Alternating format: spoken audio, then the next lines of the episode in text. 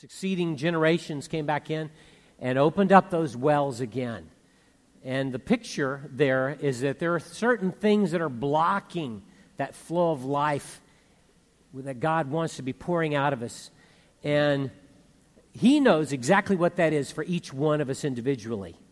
So there's not one specific thing that He's saying to all of us.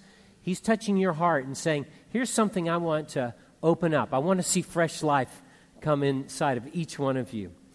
So today is, a, is another step in my mind in that whole process of looking for what we can move into in obedience. And we're going to be having a baptism today.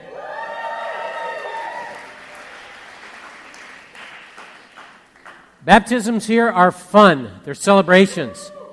This is exciting. It's fun to see people say yes to the Lord and, and to want His will. So I'm going to I'm going to uh, do a teaching on baptism today. It's a step of, uh, of repentance and obedience that is a basic part of the beginning of our walk with Jesus. So follow with me as I read in Matthew chapter 3. This is John the Baptist.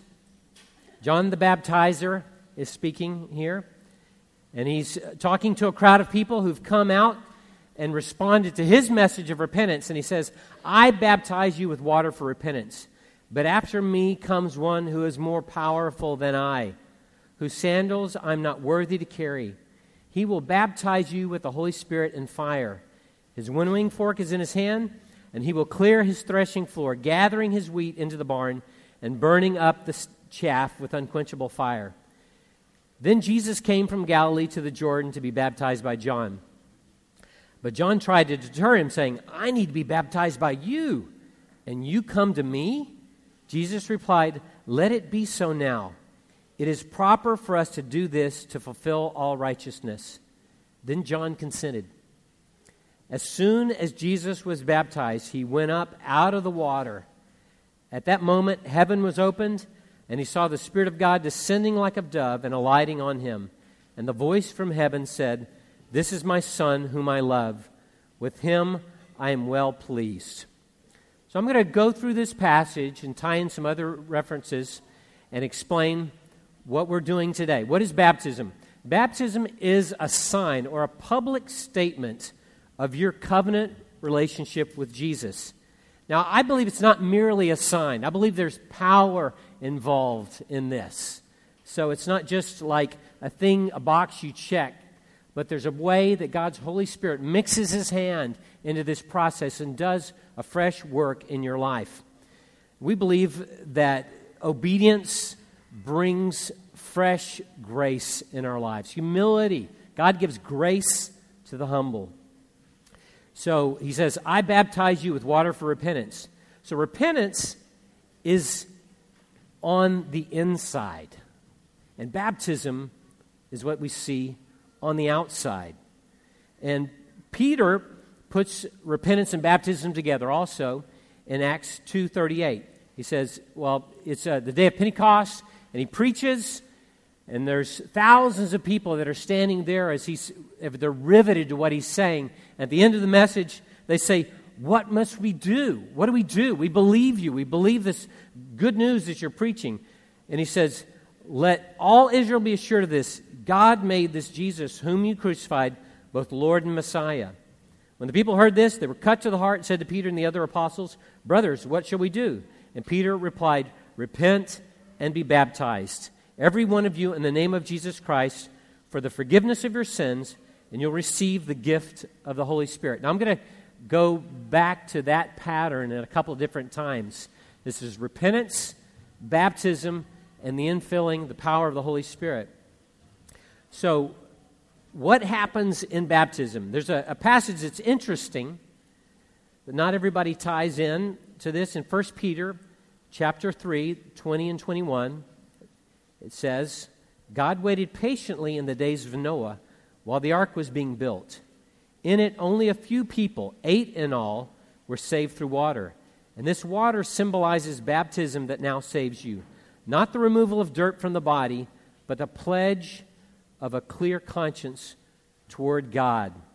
So I, whenever I'm teaching a small group about ready to be baptized, I did this morning, I read this passage and I tell them, I ask them, how were these people saved by the water? And the answer is, they were saved, the water saved them from their past life. And we believe when you go down in the water and come out, there's a picture of washing that happens there. And it's a picture of death, burial, and resurrection. And it's an end to your past life. So you're walking freshly in, in forgiveness and cleansing in a brand new beginning of your life. Now, it's very possible to be baptized and have no change of heart. It's possible to do outward things and not have an inner change in your life. You can have the right label on a bottle of medicine. You can have one label on the outside and have something different on the inside. The important thing is that what's on the inside is happening first. That there's a, a relationship with Jesus, there's a purity of heart, but the idea is we want both the label and the medicine to match. We're looking for this genuine change of heart and external acts of obedience and repentance. So, do you need to be baptized in order to be saved or go to heaven? No. Ephesians 2 8 says, It is by grace that you've been saved through faith. It is not from yourselves. It's not something that you do to be born again. It's giving yourself to the one who changes you. And that's the, that is what it means in, in the whole passage in John chapter 3 is seeing who Jesus is, turning from your past and turning toward him and saying yes to him. That is the, the salvation experience. There's a sinner on the cross in Luke 23 43. There was a conversion experience that happened, and there was no baptism. And uh, Jesus said to the, the man next to him, Truly I tell you today, you will be with me in paradise. So, baptism for us, though, who have an opportunity to respond in repentance, it's a place of humility. And uh, one question I get asked a lot is who baptizes? My wife and I were uh, were missionaries in Indonesia for 10 years, and uh, there was a lot of times the people that we were ministering to were very distant from the church. It was wonderful. People that would go nowhere near Christians or nowhere near churches. We were going into Muslim villages with uh, uh, other leaders that worked with me that were born in that country and walked in that culture. And so we were trusting baptism to happen through people that led them to Jesus. If you lead someone to Jesus, you can baptize them. So, another thing that we say is any spiritual leader can baptize. Your life group leader, whoever is leading your small group, a ministry leader in your area, pastor can baptize. Your parents can baptize you. It's a person, we're honoring a place of authority in an individual's life. And so today you'll see that dynamic. We have a college pastor baptizing, I'll be baptizing, and then uh, one of our young adult leaders, is also baptizing. Now, in the next verse, uh, John the Baptist is saying, After me comes one who's more powerful than I am, whose sandals I'm not worthy to carry. He will baptize you with the Holy Spirit and fire. His winnowing fork is in his hand. He will clear his threshing floor, gathering his wheat into the barn and burning up the chaff with unquenchable fire. So what John is saying is everything points to Jesus. He is the one. He's the one we're, we're anticipating. He's the one we're looking for. And John was in a unique place in history in preaching baptism and calling people to repentance. But he said, Jesus is where this is all heading. He's the one that we're focusing on. And he is the one who will baptize with the Holy Spirit. It's interesting, there's another passage that, that talks about uh, baptism related to Jesus, and it says uh, that Jesus was not the one who baptized. He did not baptize anyone in water, his disciples baptized. So he is the one who baptizes in the Holy Spirit. Then in the 13th verse, Matthew chapter 3, Jesus came from Galilee to the Jordan to be baptized by John. But John deterred him, saying, I need to be baptized by you, and do you come to me? He replied, Let it be so now. It is proper for us to do this to fulfill all righteousness. Then John consented. So, though he was perfect, though he was sinless, Jesus believed that baptism was a part of the obedience in his own life.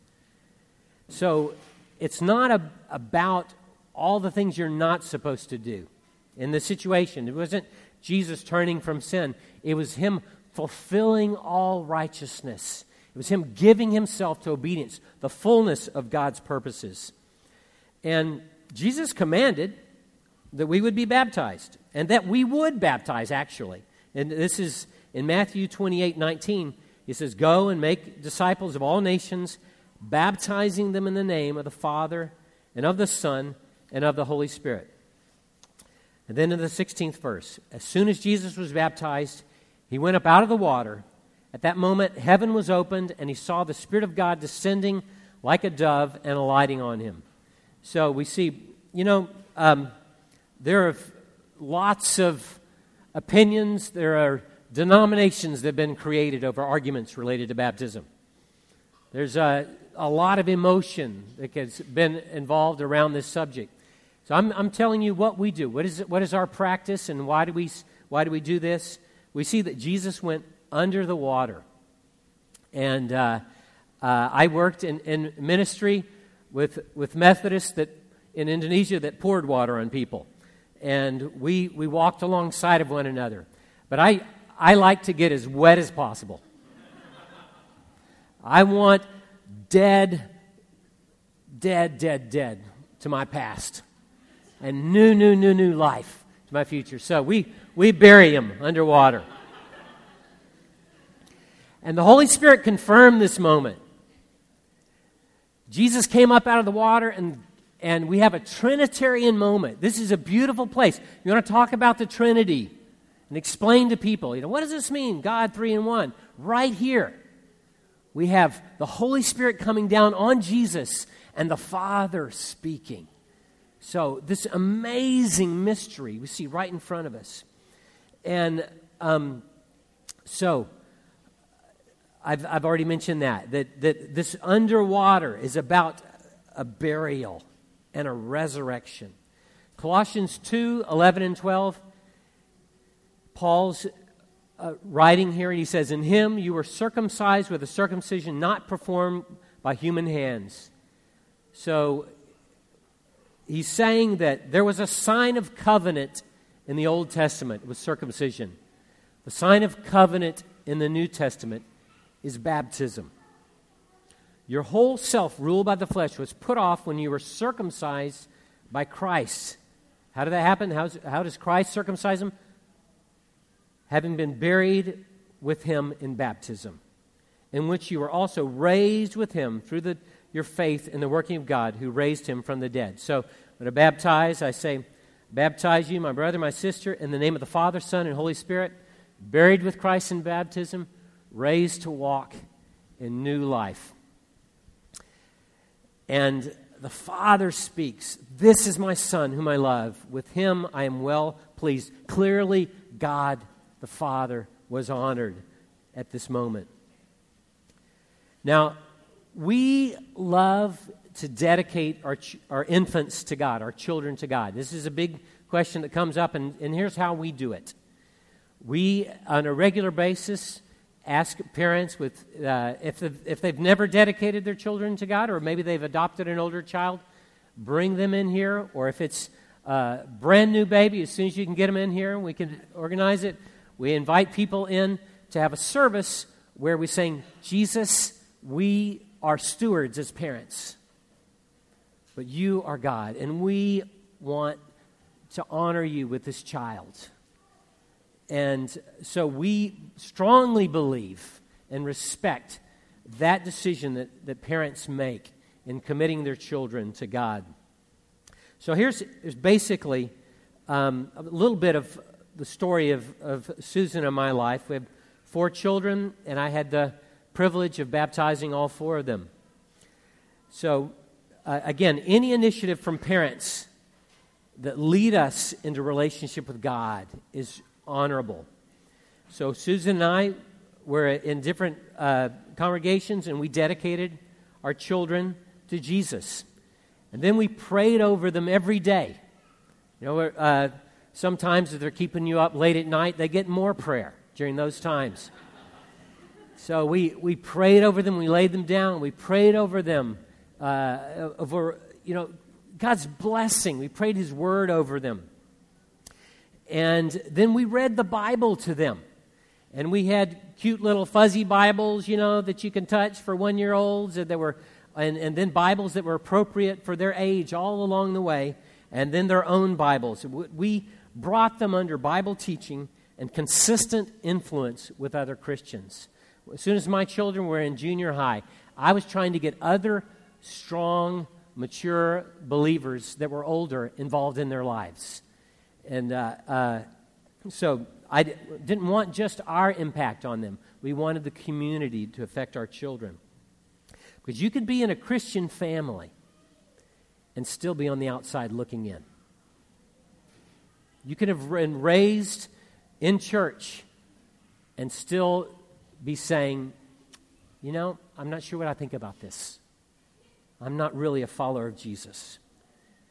So I didn't really, because I was pastor and because our children had all of this exposure to the Bible, I was particularly sensitive to not pushing baptism with my kids because I knew they would respect me. I knew that they would, would honor Susan and I in, in our advice. But, but I took that actually baptism as a point where they had a mature level of responsibility in choosing their faith. And uh, I wanted to know that they really wanted this. And so there's not an age limit.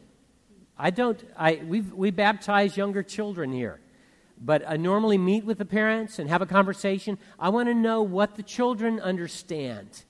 And, and if, you know, if it's kind of questionable, I'll, I'll move forward. It's, I, there's not a high bar of standard of trying to get people to perform at a certain level. I honor what the, what the parents want and, and what I hear from the child at that moment. But ultimately, each individual has to make a mature decision to continue to persevere in their faith. So it's not just enough to pray a prayer, attend a church, be a part of a social group. The question is do you have a personal relationship with Jesus? Do you know him? Are you walking with him? Now, uh, I'm going to end by telling a, uh, going through a, a passage in Acts chapter 19 well, I'll tell a story first. Uh, Joshua's older brother, this is a, a, about uh, John Mark right now. We were, as a family, we, like I said, we lived in Indonesia, and we were all, uh, we made a trip out to, we were missionaries that made a mission trip, okay? We were in central Indonesia, and we went to eastern Indonesia, to a pretty remote area. Uh, we had a lot of wonderful opportunities to go to pretty extreme experiences, and this was one of them. And uh, there was a group of, of students from the high school that our children were a part of that were out there. And each evening, we would, every day, we'd do some sort of a service project, some way of serving in, the, in this area out in, in Timor, in, uh, what was the city? Kupang in Timor. And uh, then at night we'd have, have church services. We'd have these different things. And, and the youth leader that was there asked my son, John Mark, if he would give a testimony. And, um, which is kind of a typical thing that was happening in these meetings. And he came up to me a couple of hours before the service in the afternoon and he said, Daddy, I don't have a testimony. I can't really point at a place in my life where I know, you know, I've been here, I've been around this whole thing, and he's a, he's a 10th or 11th grade at this point in time. And this was a, a very real, honest moment for him. Coming to me as his dad in the middle of a bunch of his friends and into, in this place where we're out uh, really teaching the, the, gospel to people who've had no access to it. Although there was a, a uh, believers in the area that we, we uh, were working with, but uh, who had not heard it before. And, and I said, Well, talk to me about that. And he, he just explained, you know, I, I, I was his dad. I'd been there through all the major moments of his life. And, uh, and he said, You know, I don't, I can't point to a time where I said, I, I really walked through all of this in obedience. And I, I talked with him for a while, and then I put my arm around him, and it's already turning dark. And I said, Go get a testimony. You go. Talk to God. Walk out in the darkness and deal with Him. Open up your life to Him. Tell Him everything. He can hear you. Go get a testimony. You don't have to talk in front of anybody, anybody in church tonight. You don't have to be a part of this meeting. You don't have to perform. But you need to get a story of what it means for you to begin a walk with Jesus. And he did. He came back and said, Wow, something happened.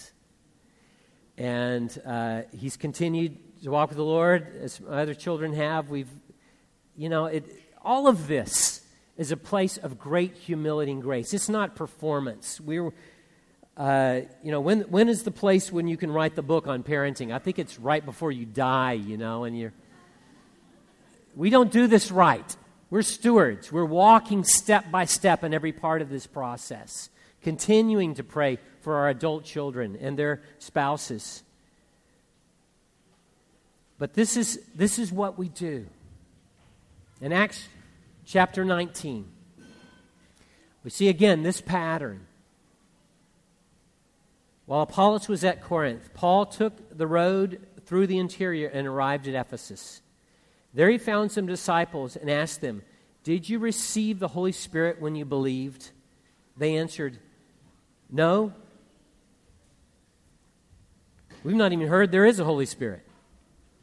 And I've met people who have been in church, they're disciples, they're, they're following along with this process, and you say, You know, what's your understanding of the Holy Spirit? It's like, don't have one. Don't understand that. And so it follows up with questions. Then what baptism did you receive? And they said, John's baptism. And they, they replied. And Paul said, John's baptism was a baptism of repentance. He told the people to believe in the one coming after him, that is, in Jesus. On hearing this, they were baptized in the name of the Lord Jesus. So, what do we have? We have disciples, we have people that this apostolic band has met who are God fearing. They're people that, have, that are in the Old Testament scriptures, and they've been baptized in line with, maybe possibly by John the Baptist, but certainly in hearing in response to that message. And then they're baptized in the name of Jesus. What comes next is so what's, where are they right now? They're believers. They've been baptized. And hearing this, they're baptized in the name of the Lord Jesus. And Paul placed his hands on them. The Holy Spirit came on them. And it says they spoke in tongues and prophesied. The Spirit of God did some supernatural things in their lives. So, in many of our lives, this process is not like this. It's one tight package. You may have heard different things. You may have been in uh, church uh, many different times over the course of your life. You're a disciple and not been baptized. And then you, you may have been baptized and it be years again before you really understand what it means to be discipled and to walk with God and to understand the power of the Holy Spirit. So, wherever you are in that process, the question is what's your next step of obedience? What is God doing in your life? And how can you, you know, I, I, I, I don't really enjoy arguing with people. I like teaching. If someone wants to learn, if they're engaged in a process, then I'll say, here's what I see in Scripture. And so I'm, I'm not ever trying to corner someone, never trying to force anyone to any specific action. I'm inviting you in to deeper walk with God, obedience with Him. And uh, so today we're going to do that. We're going to baptize some people, all right? So we got four people coming up right now.